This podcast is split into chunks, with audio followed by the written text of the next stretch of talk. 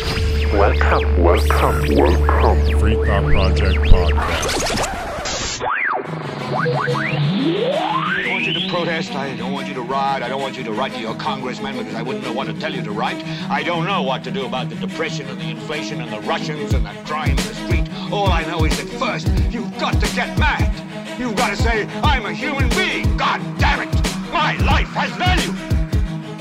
You want answers? I think I'm entitled. You want answers? I want the truth. You can't handle the truth. Hello again, free thinkers. Welcome back to the Free Thought Project podcast. My name is Jason Bassler, and joining me in the studio is the Free Thought Project editor-in-chief, Matt Agorist. We have an awesome guest for our show today. Our guest is Sergeant Dan McKnight from Defend the Guard and Bring Our Troops Home. Dan has been utilizing the legislative process to apply pressure to state governments to stop sidestepping the Constitution and Congress to authorize illegal wars. The stated mission of Defend the Guard is to, quote, have states use their inherent sovereign authority to rebalance war powers between the branches of the federal government, end quote. And Dan and his team are doing exactly that. Now, Dan is incredibly well-spoken, articulate, and well-versed on the complexities of both government and military. And in this episode, we discussed the how and why Dan started his organization, why Americans have become so acclimated to war, the difference between AUMFs and Congress declaring war, and we even get into some conspiracy theory discussing the Nord Stream 2 pipeline explosion. But don't worry guys, it's not all doom and gloom. I promise. We ended the episode with a much needed white pill explaining how we as a country are actually moving in the right direction.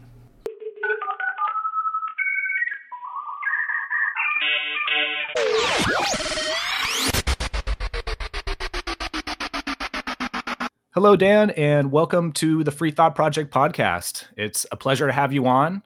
Now, I must admit, even after being in the alt media world for nearly a decade now and crossing paths with numerous anti-war activists over the years, I actually hadn't heard of your work or organization before the Rage Against the War Machine rally in Washington, D.C. in February, which is kind of surprising, but I'm glad that I got to see you speak there on the steps of the Lincoln Memorial and since then, I've been following you and keeping an eye on your work.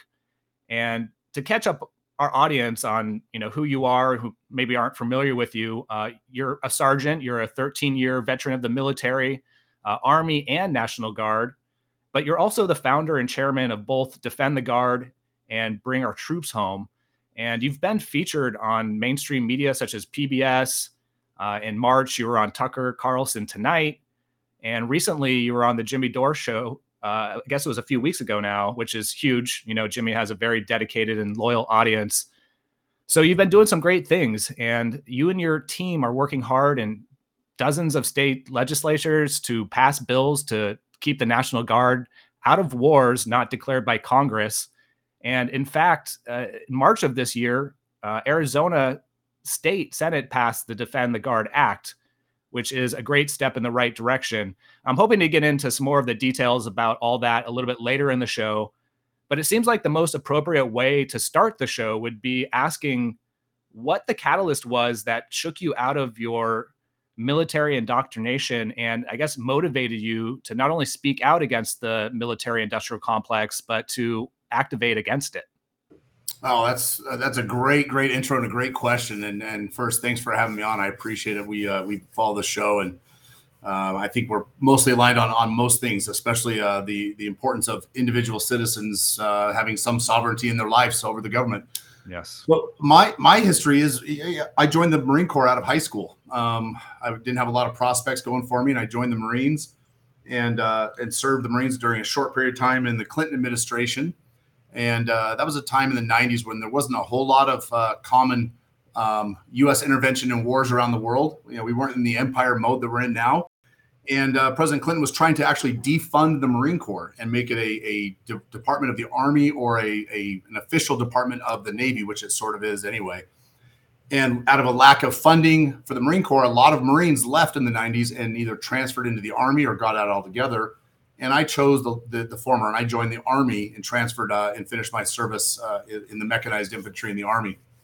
After I was done with my enlistment in the Army, I came home back to Boise, Idaho, and uh, went enrolled in college, joined the Army National Guard, and continued my service. I loved wearing the uniform. I loved what it did for me personally uh, to make me a, a, better human being. I thought, and and uh, give me some guidance. Um, I got out of my the National Guard right before 9/11. Uh, my term was up. I was done. I was about to finish college, and I, and I was tar- starting a new chapter in life. And then 9/11 happened, and I went down the next day and reenlisted back in the National Guard out of a sense of anger and frustration, wanting to avenge um, the things that had happened to our country. Um, I was uh, a bit naive and, and a little gung ho, but our National Guard unit here in Idaho is an Apache helicopter battalion, and I knew that we were going to be going to Afghanistan to fight the war, and I wanted a piece of it. So I enlisted, and I did. I joined the. Uh, we went to Afghanistan in 2005 through 2007. We were there uh, early in the war, which is a weird thing to say. You know, early in the war means something bad happened. That means the war went on for a long time. And uh, but I was there early in the war, and uh, it was at a time when the National Guard had not been used as part of the active fighting force in, in the the way it is today. We were kind of the tip of that spear. And nobody wanted us there. Nobody wanted the National Guard there. We were part of the 82nd Airborne and the 10th Mountain Division, and they didn't want us and uh, so we didn't belong to anybody there. We didn't belong to the, the, um, the, their supply chains, to their command structure, and we were kind of left out on a limb. And I had soldiers that worked for me on my team that were in worn out uniforms and boots. They couldn't get body armor and gloves and goggles, and I was frustrated by the system. I didn't. There was nowhere left for me to go to get help to get supplies for my men. And out of really, really uh, a sense of desperation, I grabbed a satellite phone and I was deep in the Pesh River Valley in northeastern Afghanistan. And I climbed to the top of a mountain um, in Afghanistan and got a real clear signal on that on that satellite phone. And I called the only person I knew to call. I called the governor of the state of Idaho, and uh, the, his name was Jim Risch, and he had been appointed governor um, about a, two weeks before this phone call and, and a dear friend of mine had given me his office number and he said, if you call him, he'll answer. And sure enough, Jim, Governor Risch answered. And I told him, you know, this is Sergeant McKnight calling you from the Pesh River Valley in Afghanistan. I hope I have your attention. And he goes, yes, Sergeant, you've got it. What can I do for you? And I, I told him the situation and he goes, Dan, I, I've been the governor for a minute. I don't know what I can do, but I'm going to do something because I understand my role as the commander in chief of the Idaho Army National Guard. And I hung up the phone, walked back down the hill, hoping that it was that something would happen. And uh, 48 hours later, I got notification from my chain of command that the supplies that we were, needed were on their way to Afghanistan, and that whoever I had called had done something to to un, unclog the machine. And then they took away my satellite phone. Uh-huh. And uh, I always held Jim Risch up as on this pedestal as a as a hero. And I got home from the war disillusioned, angry, frustrated. We had been fighting an enemy that the day before was our friend and tomorrow would also be our friend. You know we would we were funding tomorrow's enemies with today's dollars and i was frustrated and angry. And i felt like we were there without a purpose without a role without a mission without a definition of victory. And i came home got out. I was injured when i was in afghanistan. I got out after 13 years of total service and i washed my hands of it and said i don't want anything to do with this american idealism that we're there spreading democracy and hope and freedom and all the good things that we hear on on the news. I was angry. And uh, i paid no attention to to matters of war again for another i don't know six seven years until one of my best friends who i deployed with from the idaho national guard was called back for his eighth combat deployment a few years later. Wow. eight times as a national guardsman. Jeez. And i thought something has to be done we're not hearing about this in the news. No one's talking about this abuse of Idaho's school teachers, police officers, tradesmen, mechanics, doctors who are being drug out of their home communities to go fight in some third world country without a purpose. And so 2019 was a really strange year. President Trump was in office and he was singing this song of, of ending America's endless wars and America doesn't fight endless wars and great nations don't do this. And it was kind of resonating with me. And I looked and saw that the Republicans took control of the Senate. And my governor, Jim Risch, was now Senator Risch. And he became overnight, became the chairman of the Senate Committee on Foreign Relations. the second or third most powerful man in the country in matters of of foreign um, operations. And I thought, well, Jim Risch is a hero. I'm going to call Jim Risch again. And uh, instead of calling a senator that's that powerful, I had to do the next best thing. I, I wrote an op-ed. Uh, you know, I'm a Marine, right? I, I, eat crayons for breakfast. I don't write very well, and I did my best, man. I used my best penmanship. I used the, I got the thesaurus out, and I wrote this op-ed, and nine newspapers picked it up because wow. I was challenging a Republican, a very powerful Republican, to take a constitutional position and recall and help bring troops home from an unpopular war. I was this outlier in society. I wasn't Haight-Ashbury hippies from you know the 1960s and 70s. Uh, I like to call myself a hippie with a high and tight. You know, I was I became this anti-war guy with a very strong conservative right-leaning mentality, and it was a lonely position. But the, the nine newspapers picked it up, and my phone started to ring. People started to call and say, "Hey, I agree." And it wasn't just friends and neighbors; it was guys that I'd served with, who I knew also were right of center on the political spectrum. And so uh, I grabbed one of them who had a camera, and we went down to the uh, to Boise, and we saw Jim Risch at a Chamber of Commerce event where he was back from DC on a break, and he was speaking publicly. And I said, "Bring your camera. We're going to get Jim Risch on the record being a hero." And I went to that meeting and I stood up and I raised my hand and asked a question in front of a thousand people. And I said, Senator Risch, my name is Dan McKnight. I wrote you a letter uh, in the newspaper. And he stopped me right there. He goes, Dan, I remember you. I remember 2005 when you called me. Um, you're right. We should not be fighting these endless wars. We should not be nation building in a third world country without the approval of Congress, without the people of the United States having a voice in it. And I sat down. I sat down. I was like, uh, he did it again. He's going to go back. He made a policy position right here in Boise, Idaho, that turns U.S. foreign policy on its head. And I thought, man, this guy is a hero. Old Jim Risch jumped on an airplane. He went back to Washington, D.C., and he voted three times over the next 90 days to extend the wars in Afghanistan, Yemen, and Syria indefinitely. Wow. And I knew at that point in time that Jim Risch is no hero of the people, and he is just a DC swamp rat. And I knew it was going to take people like myself, veterans who had literal skin in the game, to stand up and say, enough is enough. We have to restrain U.S. foreign policy. And right there on the spot, Bring Our Troops Home was formed. And uh, we have been on a, this terror across the country for the last four years um, helping remove politicians that, that vote wrong, like Liz Cheney, and helping to push state legislation that would would take away 50% of the active duty military's fighting force through the abuse of the National Guard. And our organization is growing leaps and bounds. And so that's uh, that's us in a nutshell. Great answer. Yeah, yeah, very good answer, man. That's kind of inspiring. I have a uh, I have a follow up question to that. Um, so Hollywood or Parris Island?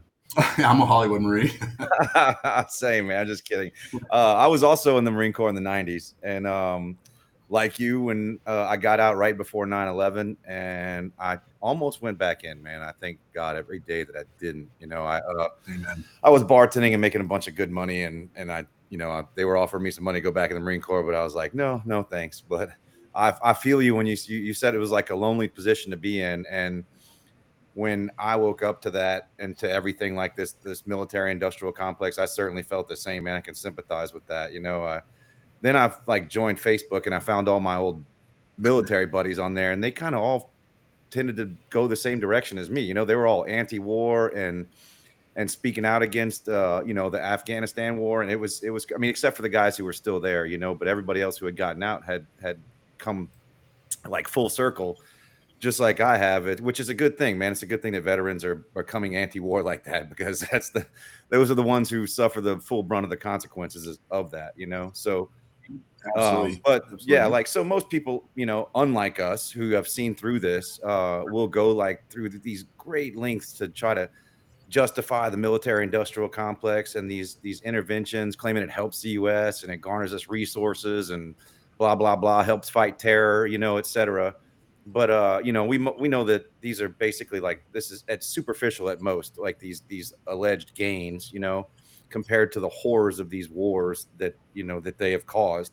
So like in, in your opinion what do you think are the like the most significant con- consequences that uh, the united states involvement in these wars have done to this country and the world in general well, other than the millions of deaths Yeah. that have been caused by by uh, uh, our occupation of these countries, um, there's there's so many things we can attack this this question from a number of angles. You know, the economic impact of U.S. draconian foreign policy uh, um, of uh, sanctions. Mm. You know, we we're starving a generation uh, in the Middle East uh, through our sanctions, and uh, all we all we do is we tip the scales in the favor of whichever entity seems to be um, the most interesting to us. They're our plaything, and uh, it's become abusive, and it, it needs to stop. But uh, th- if we just focus on just America, because you know this America first mentality, it's been around forever. Uh, you know, Trump sort of uh, uh, took it and made it his own. But if you understand the America first philosophy, you know it's the it's the friends with all, entangled alliances with none. We're not isolationists, but we believe that any action we take should further the rights and the freedom of Americans first. And through our own prosperity, we can make the world better. Not through our own dominance, not through the, the, the barrel of a gun, uh, not through occupying um, another sovereign nation, but through our own prosperity, we can become that. And I hate to, I'm not cliche like this, but we can become that shining city on the hill for the rest of the world. And so if, if we look internally at the America First approach, what's the biggest consequence of these endless and forever wars? It's, it comes down to two things. We have buried American blood and we have buried American treasure in the lands that don't belong to us that we have no interest in being in. And the number of deaths, uh, you know, I'm, I'm one of the last things I packed up in here in my office before we moved this weekend is three um, large Time Time magazine covers. Uh, it was a three part cover, um, and it showed a multi generation war, and it showed Marines that had just gone to their first combat tour in Afghanistan, uh, in a war that started before they were born, and in a war that in, that their parents had fought in before they were born. And so we've created this this culture in America where war is just commonplace. Walk into a college um, right now, walk into a high school, and you cannot find a person in the organization, in the school, in the in the in the facility that doesn't know a day in their life that America wasn't fighting a war. Think about that for a second. Not a single day in their life, and I'm not talking about kids. I'm talking about adults. You know, we've been fighting a war in in Somalia for what 23 years now, and and we, we've made it just acceptable that the Constitution doesn't really mean anything. And I know that that's going to be inflammatory to a lot of people, especially my friends on the on the right. The Constitution doesn't mean anything because we don't live up to the principles and the power that we the people gave to the federal government. We are asleep at the wheel. We elect people who are asleep at the wheel, and we've let Congress take the authority that we gave them and pass it on to somebody else. I'm sorry, that's not the way it's supposed to work. We gave Congress the ability to declare war, and they have given that away to the president, and that's just okay now. And uh, and as evidence of that, we we drag two and three star generals before state legislative committees all the time for our for hearings on our bills, and they they come in opposition of us, and we get them on the record over and over and over again saying we don't follow that part of the Constitution when we're talking about declaring war. We just don't do that anymore. Well, I'm sorry, we have a process for changing the Constitution, and it doesn't rely or need a two or three star general to tell us how to do it. Last time I checked, the military is a function of the executive branch, and their job is to enforce the laws that we pass. And uh, that's, I think, that's the biggest fallout of these endless wars is that we've gotten away from a society that understands the civics of our nature and our history. Well said. I agree 100%. Yeah, I, I guess I have a, a question similar to that. Maybe you could expand on your sentiment of. I know you just mentioned a, a culture where war is commonplace, and I couldn't agree more. But the U.S. has been at war for 226 years out of 247 years of its existence. I mean, these these wars take an enormous toll on uh, the economy, the population. Uh, it said that 23 veterans kill themselves every day. Uh, if we're just to look at a few of the previous wars, um, there was 58,000 U.S. troops that were killed in the Vietnam War. Uh, 405,000 died in World War II before that, and this is just a small percentage of the deaths caused by overseas wars. You know, uh, the de- defense budget slated for 2024, or I guess the request anyway, is 842 billion dollars, far more than any country. There are over 800 U.S. bases around the globe it feels oftentimes like the U.S. is just hell bent on world domination and, and conquest. And I guess some say that you know the military might is necessary to continue backing the dollar. And even though some of these wars, you know, we've we've fought in, such as World War II, might on its face seem to have been, I guess, virtuous or necessary, it was still ultimately a play by the banksters and the ruling class elite to shift and, I guess, pivot the the global order in favor of Western powers. So, you know, all this is stuff that we know. This has been going on for so long and a certain class always benefits from it. But like, yeah, like why are the American people so apathetic, and why do we continue just to watch military conquest after conquest? I mean, I guess it's just been normalized. Or are we just acclimated now? Sure, you know what? And I don't believe in the draft in any any form or fashion at all.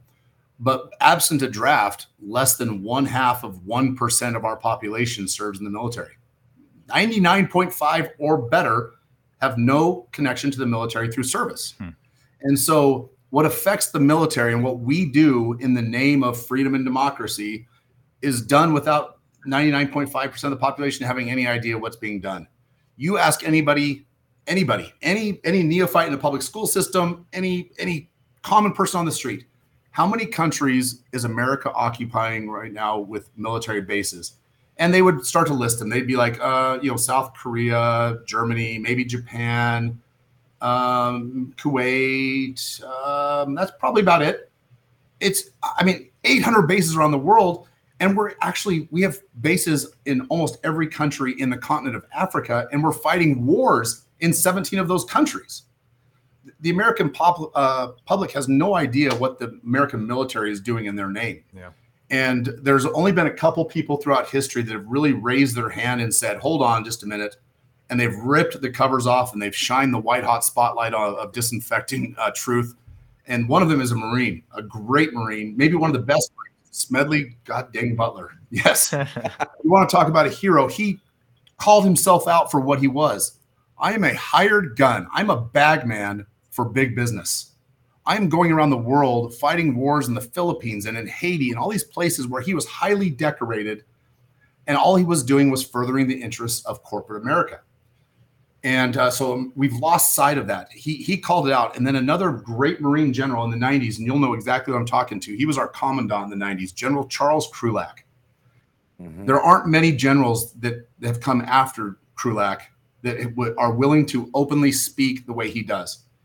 He opposes endless wars. He opposes unconstitutional wars, and he was a great leader of men. He may not have had that fiery personality of like a, you know, a Mad Dog Mattis or you know Norman Schwarzkopf, but he was the leader of men, and he believed in principles. We've taken those principles out of out of our military, and we we focus on blind allegiance to an order. Hmm. And the problem with that is blind allegiance to an order creates a cult like mentality when the leaders themselves are in a cult like system, right? And so, our generals, if you want to become a general in the military, you have to hitch your trailer to another fast and rising star when you're a young lieutenant, right? You have to have something pulling you through the system. Otherwise, you'll top out at lieutenant colonel, maybe colonel if you're lucky.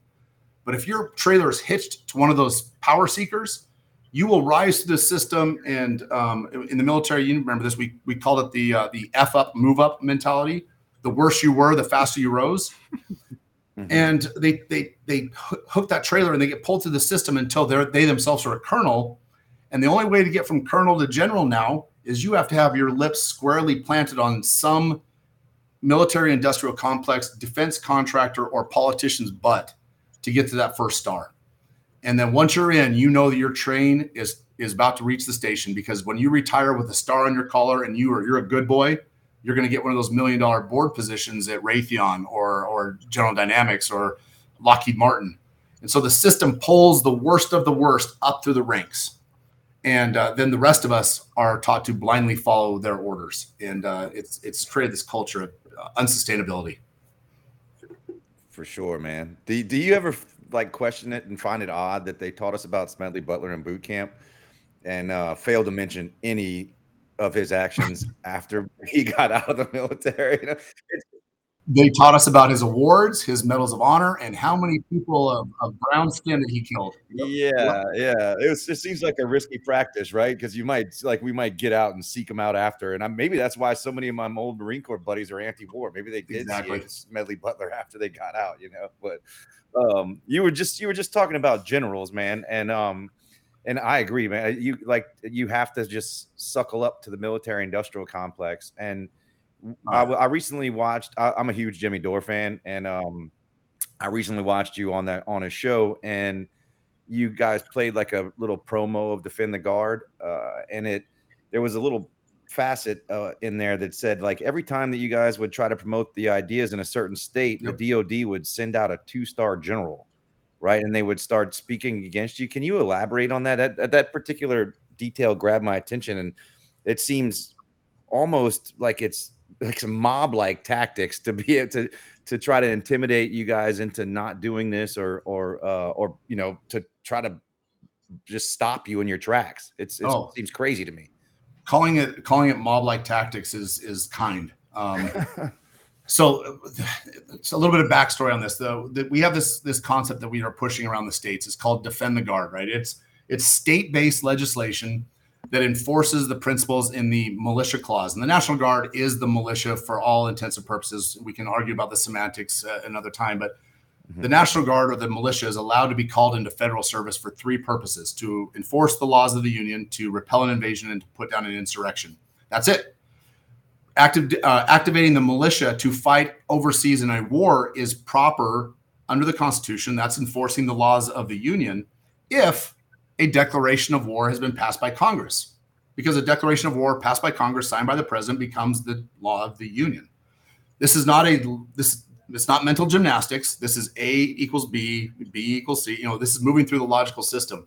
So we thought with this state-based legislation, we could block the activation of the of the National Guard if the purpose was to take the National Guard from the states, the militia from the states, and go to Afghanistan and fight a war that hasn't been declared. Seems pretty clean, right? It's just a it's it's it's 172 words, the the entire bill, and uh, so we show up and before we ever presented this anywhere, it had been done by uh, Pat McGeehan in West Virginia, Delegate Pat McGeehan, Air Force Academy graduate, brilliant uh, philosopher, brilliant, brilliant man. I highly encourage you seeking out to seek out his speeches that he gives. Uh, he's incredible. He had tried it for a few years and it had gone nowhere. He just couldn't get the momentum. Uh, before that, it was done by another uh, representative in Maine about a decade ago, uh, and it died on the vine. So when I found this concept, we molded it, we cleaned it up, we shrunk it down and made it very narrow in scope. And I, I met with the lieutenant governor in Idaho, and we she called in the adjutant general of the Idaho National Guard, and the three of us sat in a room and we talked about this idea. And uh, I knew the adjutant general. I knew him. I used to coach his kids in, in youth football, and I've known him when he was a captain, and I've watched him rise to the rank of general. And I always respected him. And uh, he sat there and listened to our concerns. We had a great banter about the, the Constitution, and he's a constitutional scholar himself. And he- at the end, he goes, Dan, I agree. The National Guard should never, never fight a war that has not been declared by Congress. He goes, in fact, the National Guard should fight all of America's wars that are declared by Congress because the Constitution doesn't actually call forth for an active duty army. The National Guard is the proper fighting mechanism of the of the of, of America. And we agreed. And he goes, but, and I, you know, when you hear but, that always means that everything I've said up to this point isn't true.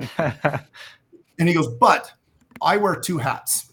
I am the command or I'm the adjutant general for the Idaho National Guard, and I serve the National Guard Bureau and the Adjutant General's Bureau in Washington, D.C., which is code speak for I'm a paid lobbyist. And he goes, My job is to find additional roles and purposes for the National Guard to bring more federal dollars to Idaho to fund the National Guard to grow it and expand its footprint.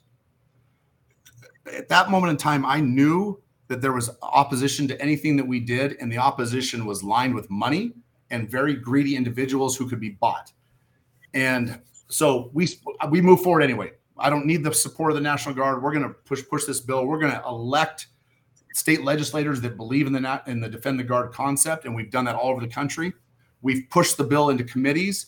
We've met every type of obstruction you can imagine, and every time we do, we crush it and we replace the opposite the, the the people that are opposing us. And then we get to these hearings where the, the state legislature gets to have a full public hearing about the bill.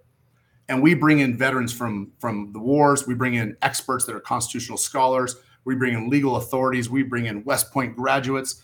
We pack the room and we we touch on uh, the emotional scars, the cost of war, the constitutional nature. We we put on a show that is you cannot refute, and then the opposition brings in one, generally one person to testify us, testify against the bill, and it's always a general, always with two stars minimum, always in dress uniform, full ribbons on display, and he sits down and he says.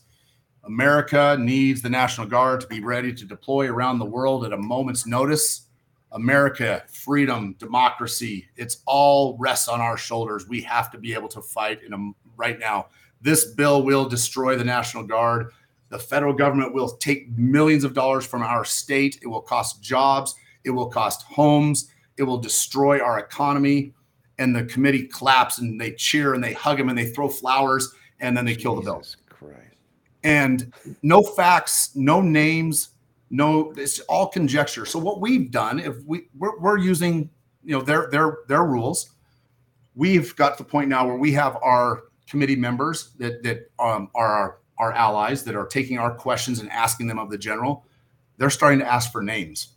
Who said that we will lose money give me a name and let's let's get them before the committee guess how many names we've uncovered zero because nobody's willing to actually say it it's all conjecture and threats. And so we we thought, okay, we need a little bit more support. And so we found Representative Paul Gosar in Arizona, told him of the problem we were having in the states, and he goes, "Wait a minute, I sit on appropriations. I decide where the money goes, not the military, not the National Guard Bureau, not some some other uh, administrative state. I do." And so he wrote an op-ed that said, "Congress has the power of the purse. These threats are bogus. They're garbage. They're un-American." and I, am willing to put my name on this and say this is what will happen. And uh, that has changed the the general's approach now. They're no longer claiming money in the same way that they were before. They've changed their approach, and now they bring in JAG officers with them to to argue the law. And believe it or not, JAG officers are not really good at the law, so they're fun. They're fun to get before a committee. And uh, and so another example in in West Virginia, um, and i am going to say his name if I can remember it. General um, Orr, uh, Tim Orr. I'm going to go ahead and say it. Three star General Tim Orr from Indiana, National Guard Bureau, called the Speaker of the House or somebody from the governor's office who relayed it to the Speaker of the House in West Virginia. I'm not sure which. And said, if you allow this Defend the Guard bill to even have a hearing in the House by Monday, we will close a National Guard training base in your district. That's a direct threat. And the Speaker of the House folded, folded like a cheap suit. I can't risk losing 500 jobs in my district because uh, Timothy Orr said that they're going to close my base. You know what? That should be called before the uh, the the weaponization committee in Washington D.C. This should be investigated as a crime against America because it's not the role of a general at the National Guard Bureau to threaten state legislators. And uh, so that's the type of opposition that we face. Um, it, it is a it is a field ripe with opportunities and targets, and we're popping them one at a time. And uh, as we knock them down, they come up, and each time they come up, uh, they're a little weaker, and their arguments a little bit less based in truth.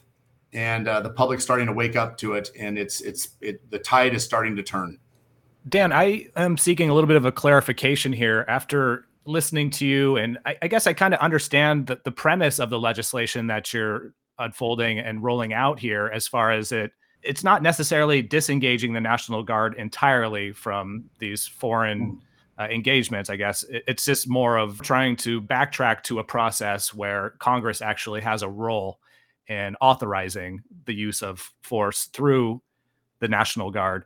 So, if that's the case, like since 9-11 and before to my knowledge the us government has been actively engaging in wars without congressional approval but instead using these aumfs which stands for authorization for use of military force for audience that doesn't understand that and instead of using these aumfs they're authorizing and funding military interventions around the globe and more specifically in the Middle East after September 11th.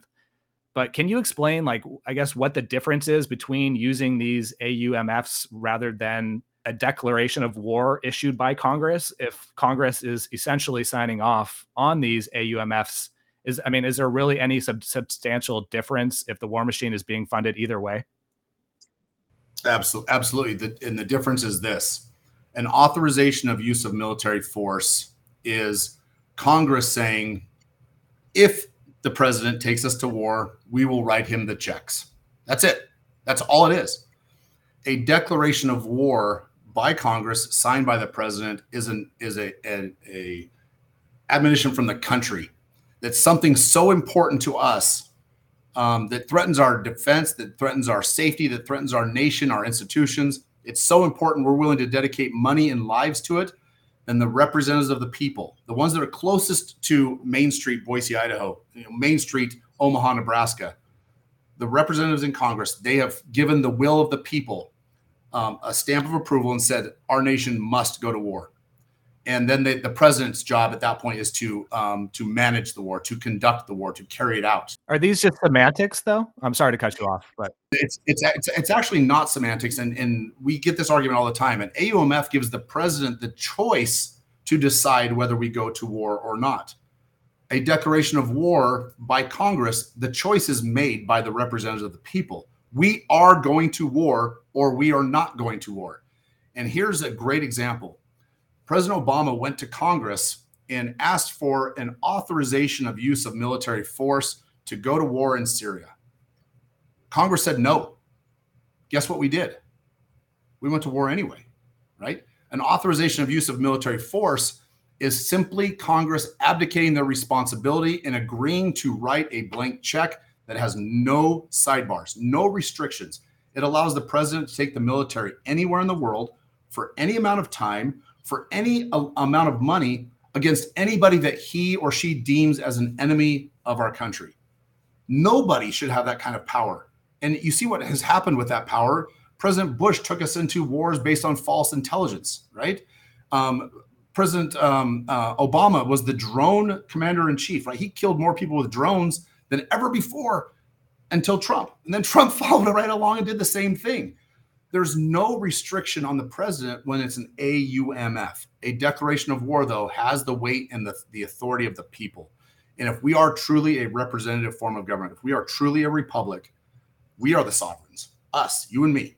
It's our authority that is being used to wage these wars or to make any major decisions for our country. And so it, it it's not about semantics, it's about process. And I I'm as anti-war as you can get. I don't think that there's a war that we have fought in the last 80 years that was necessary. And um, but if we if we collectively as a nation say that there is something that's so important that we're, we're willing to bury American treasures and lives in a foreign land, then let the representatives of us vote on it. And then let them come back to us and explain why. And we can hold them accountable. We have no accountability, uh, no way to hold the president accountable. He's gone after four or eight years, mm-hmm. right? If he's in his second term, we have zero way to hold him accountable. But a congressman or a senator, every two years or every six years, they have to come home and at least once, once during that term, look us in the face and explain why they took my son to go fight in Afghanistan. And it, it is a, it is a distinction with a difference. And by allowing the AUMF argument to, to take center stage, it actually, it I think it personally devalues the life of an American soldier um, by saying that you're, you're just a tool of a permission slip and uh, that's that's a, that's a position we take, and we fight that in every every committee hearing. We have the same arguments. They also implemented the stop loss program too to even go further than that. You know, like even though they were sending them over there without congressional approval, at least they had terms. You know, they could be like, all right, you well, you've done your you, you know your EASing now, end of active service, but no, we're gonna just go ahead and keep you in there and and uh, throw you back into Afghanistan for another couple Correct. of years. It was crazy, man. Um, Man, on, on also on Jimmy Dore, uh, you said something that also blew my mind. It was that I've been thinking about since that episode. Uh, that nearly like or nearly or if not all uh, Republicans in Arizona support legislator uh, to like to end these wars and seek congressional approval and to bring the troops home, which is mind blowing to me. But you also said that there's no um, no Democrats supported at all. Like it's just this split on party lines, and the fact that the right has become the anti-war voice in America, I mean, at least if we don't mention China, right? Um, it, it kind of it kind of blows my mind. And so you've likely noticed this shift over the last 15 years if you've been paying attention, which I'm I, you sound like you have been. That you know the right used to be the party of war and aggression, and the the left used to be the big anti-war voices. Um, what do you think is behind that shift, like on, on both sides? And what do you think is our way to get both of these sides to rein in the military industrial complex and and stop this shit? God, that's that is a great that is a great societal question, and and we I don't want to dive too deep into it, but Yeah. the hippies of sixty of the nineteen sixties and seventies um, grew up into the radical liberals of the nineteen nineties and two thousands, right? And so priorities shift over time. Those that opposed the war uh, originally opposed it out of principle, and then they became the anti-war, anti-neocon um, activists later in life.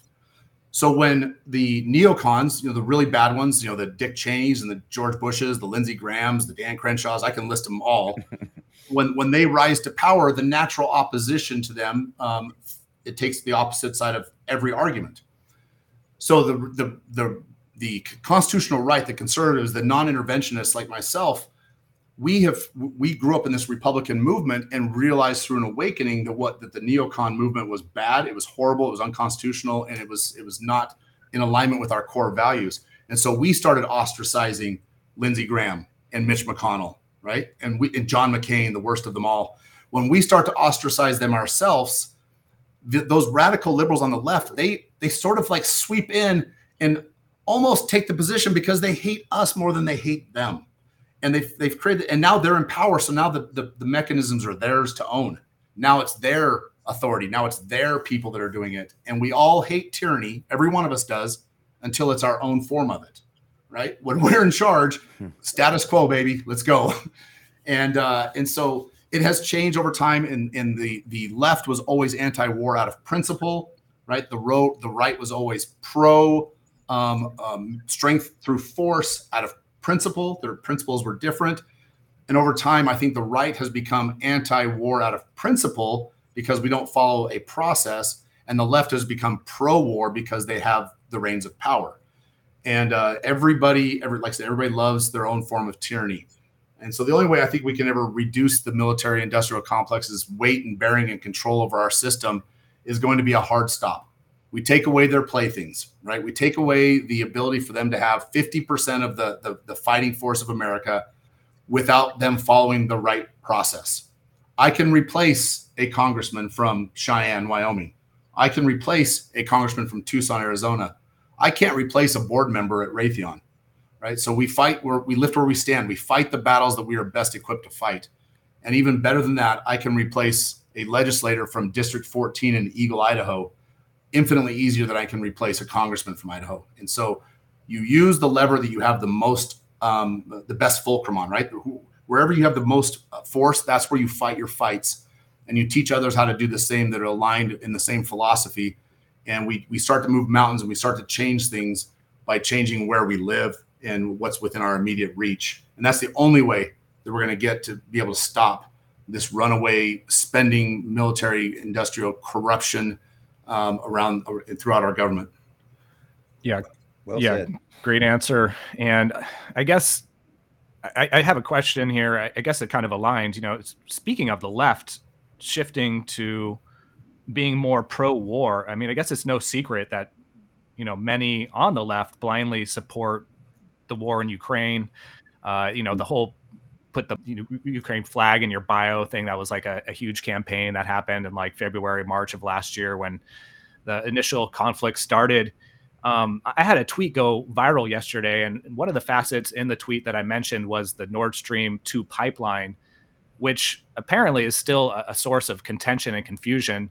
Now, obviously, no one has definitive hard proof, but Pulitzer Prize winning journalist Seymour Hersh has documented in detail that according to his sources the us was involved and there's also indicators you know i mean there's a bunch of red flags like potus and um, victoria nuland the undersecretary of the state for political affairs they both said in separate quotes like uh, almost like a month apart that basically the U.S. would engage in dismantling the pipeline in one form or another. And also the fact that the mainstream media is completely silent about it is, you know, also a pretty good indicator. Uh, although the New York Times did suggest that, um, uh, what was it like the intelligence leak surrounding the sabotage of the pipelines has provided more questions than answers, and it may be in no one's interest to reveal more, which is absolutely crazy and, and basically saying the quiet part out loud. But it's a lot of indicators that the pipeline was destroyed by the U.S. And you know, with, with that said, I still have people on my Twitter telling me that the bombing was carried out by pro-Ukraine operatives or even Russia itself which doesn't make a lot of sense in my opinion. So, like, where do you stand on this topic? And do you believe that the U.S. government wouldn't participate in something like this, even though it had ample incentives to pull off a mission of this sort? Um, Dan McKnight is happy, and Dan McKnight did not commit suicide. So I have to put my tinfoil hat on for a minute, and if you don't mind, my disclosures. Look, if, right, the uh, you said maybe the, the most interesting statement of the day, right? Pro Ukraine operatives destroyed the, the Nord Stream pipeline. I agree 100%. Who those operatives are is the source of contention. I, I submit that it was that Sy Hersh was right, um, but I'm not a I'm not an investigative journalist. Um, I, I, haven't studied it at length, but his his reporting is pretty compelling, um, and there's been no hard denial um, whatsoever. So what we need, what we need is what Idaho was famous for. Uh, we had a very, very, very powerful Senator uh, Frank Church, who had the church committee in the late 70s that basically ripped the, the, the shades off of the whole Vietnam mess and the, the CIA monitoring American citizens and the weaponization of America. Part one, like the first part of really the the the, um, the surveillance state, and we need more Frank churches right? We need more people in Congress to, to demand that people are called before their committees and forced to testify. And let's find out. No one's asking the question, and that's that's right. what raises the biggest concern. If we didn't do it, who did? We should probably know because if we are truly a, a champion and a protector of NATO, which I hate that we are, but we are, this was an attack on NATO. So either we attacked our own mm-hmm. organization, NATO, or somebody attacked us and we are duty bound to respond. But nobody's asking the questions, which tells me that there is more to it than what meets the eye. And uh, it, it does, it's going to take a new Frank Church to do this. Yeah, it certainly stinks, man. we, uh, I guess we're getting kind of uh, like defeatist. We, we, we oftentimes like to play devil's advocate and, you know, and try to point out all the what ifs. Um, but, in a change of that, you know, what what are some of the success stories or like the milestones that you guys have achieved uh, with Defend the Guard or uh, Bring Our Troops Home since since you started? Oh man, Kyle, where do we start? You know, the number of people that are in our organization. Okay, good. Okay, you got a long list. That's awesome. yeah, yeah. There's there's so many. Um, you know, we we have a, a, a email list that we've built that regularly gets fifty percent plus open wow. rates to the messages that we send ask any mail organization in the world what the standard open rate is, and they're going to tell you 8, right. 9, 10% if you're a rock star. We're over 50%. Um, so I would say that's a, that's a win that we're talking to the right people, mm-hmm. right? People are listening.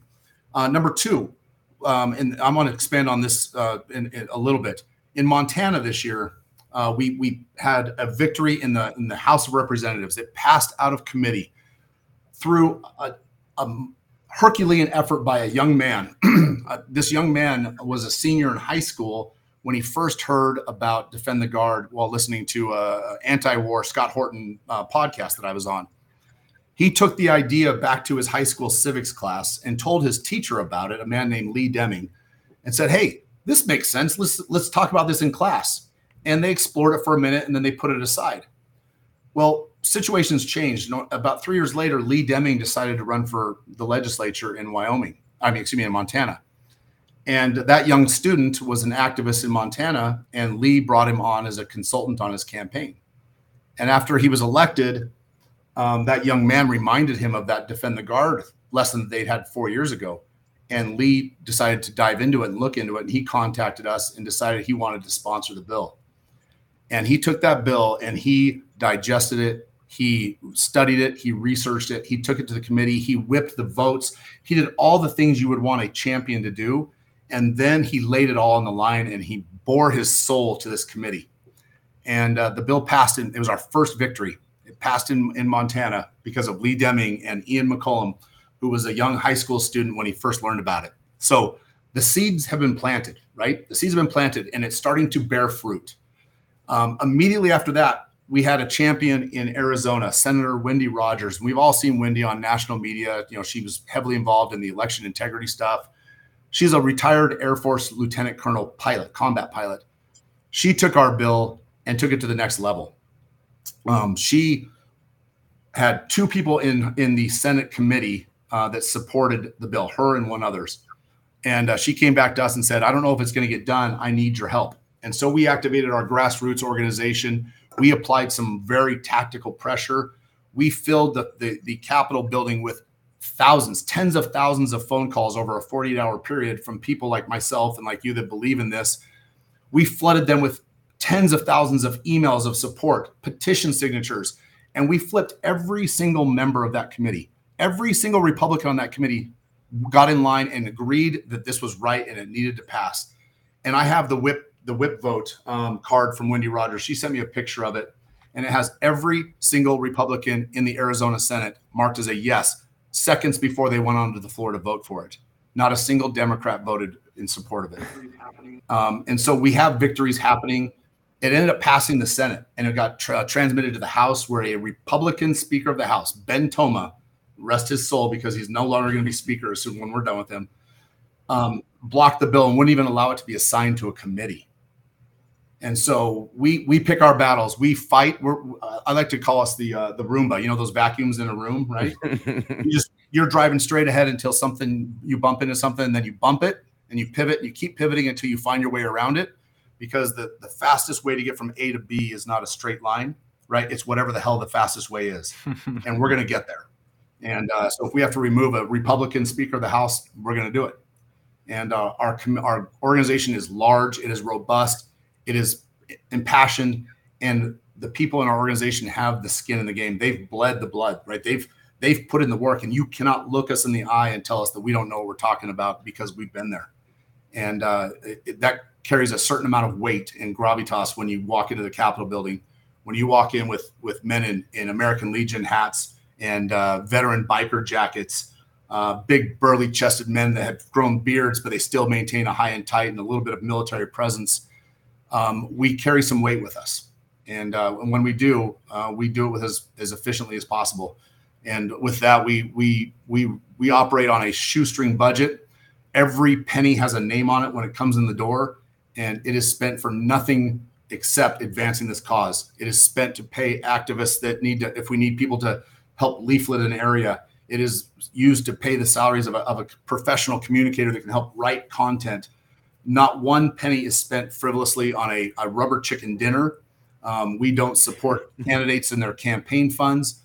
We are grassroots focused, and uh, it's the small dollar uh, donation dollars that come in from individuals, no corporations, um, that that help fund this fuel this thing. And uh, you know, people flood our website, you know, bringourtroopshome.us or defendtheguard.us, and it's five dollars here and it's five dollars there, and monthly donors of ten dollars every month, reoccurring are funding this war, and it's it may be the most efficient use of money you're going to see in politics.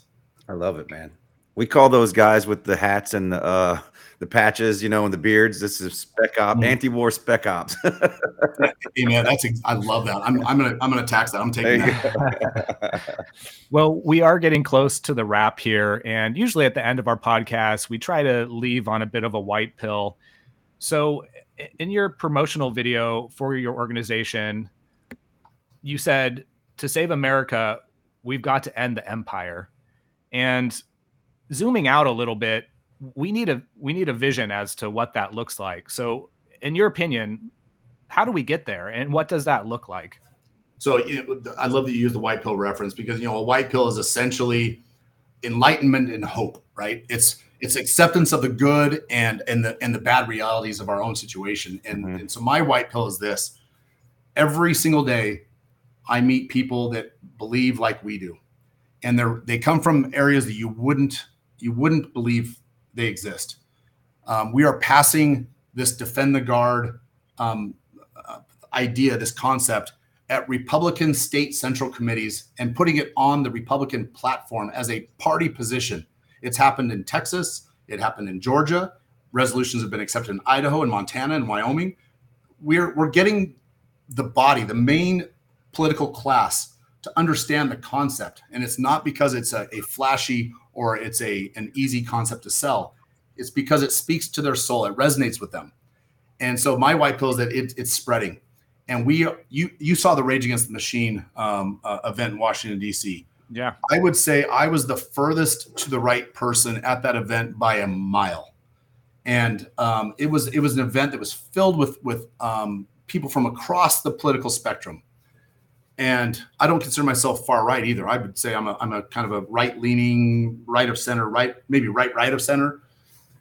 But there were people there. I mean, the the, the unnatural hair colors that were there was astonishing. Um, it, it it it spoke to my box of crayons. You know, I, I really felt like I was I was in a marine box of crayons with all the hair colors.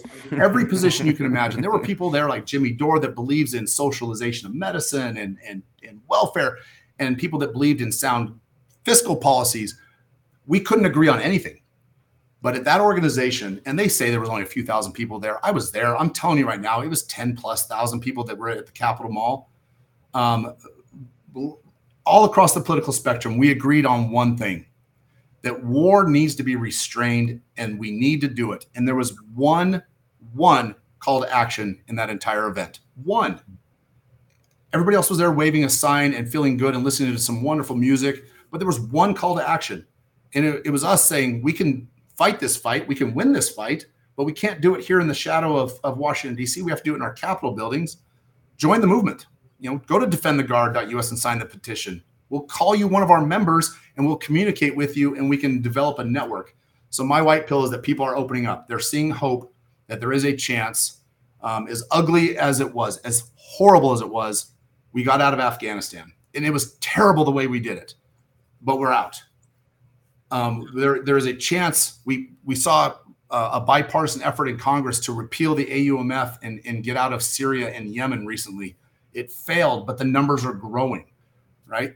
The movement is alive. It's going to take a little bit of gas in the tank to do it. It's going to take veterans like myself that are still fairly, um, I don't like to say fit, but we still maintain a little bit of military bearing, um, a little bit of military grooming, and and that efficiency and that that gravitas of the position. Um, and so the, the white pill for me is is that is that the movement is growing and people are starting to see it. And I get approached all the time and I used it used to be thank you for your service, right? We used to get that empty statement, that sentiment. Um, you know, thank you for mm-hmm. for for defending us. We used to get things like free fajitas on Veterans Day and you know a free whatever coffee at Starbucks. Now people are saying thank you. We support the movement. How can I help? And that has been a monstrous shift. It has changed the length of the lever and the position of the fulcrum, and uh, it's it it multiplies every single day. Outstanding answer, man. And happy to hear that. And I, I feel the same way. I feel like COVID was a, a big impetus behind that as well. And uh, I think more and more people, just the internet and social media, have the access, even though they're trying their best to censor us. But so we have defendtheguard.us, bringourtroopshome.us. And if you want to become a member, guys, go to bringourtroopshome.us slash 10 7 club. Uh, that's where you can support Dan's work, become a member, and feel free to plug anything else you'd like, Dan. Yeah, absolutely. We have a political leadership school that we're teaching. We, we've taught it in Pima County, Arizona, three times, and it teaches people how to be effective at, at local politics. And uh, our students have taken over the school boards, the board of commissioners, the city council, and all three legislative seats in Tucson, which is a Democratic stronghold. And they brought back to to uh, a liberty, a liberty faction, a, a freedom, a self uh, manifest destiny type situation. Uh, the school will go anywhere. We'll teach anybody that'll put 40 people in a room, and you can find that on the website as well. But the last thing I would ask is if you can, bring our troops home.us, become a member of the 10-7 club, $10 a month will put you in an automatic drawing four times a year for these things that we give away. Um, we give away all the time different cool things, but it, usually it's a gun or a, a something that veterans love Uh, we gave away two 1911 pistols to commemorate uh, the anniversary of the American Legion um, a month ago, and it's something to give back to our members who support us. And uh, that would be my ask: is please join the 10-7 Club, give what you can, and I promise you we won't let you down. And we're going to contact you just enough to keep you interested and not spam you or sell your our list. I promise. and we'll have that link below the podcast for all our listeners out there. Absolutely. Well, Dan, there aren't enough people in this world who can see through the lies, the propaganda, and the sophistry. And to be honest, sometimes it seems like it, in many ways, it's probably just easier to believe the lies. But it takes courage to stand up and speak out and demand truth and answers. And it's people like yourself who are changing the world for the better and saying, no, I will no longer continue to be quiet. I will no longer continue living a lie. And for that, we commend you. So thank you for your fighting spirit and trying to steer the ship in the right direction. We certainly appreciate your time today. Thank you, Dan.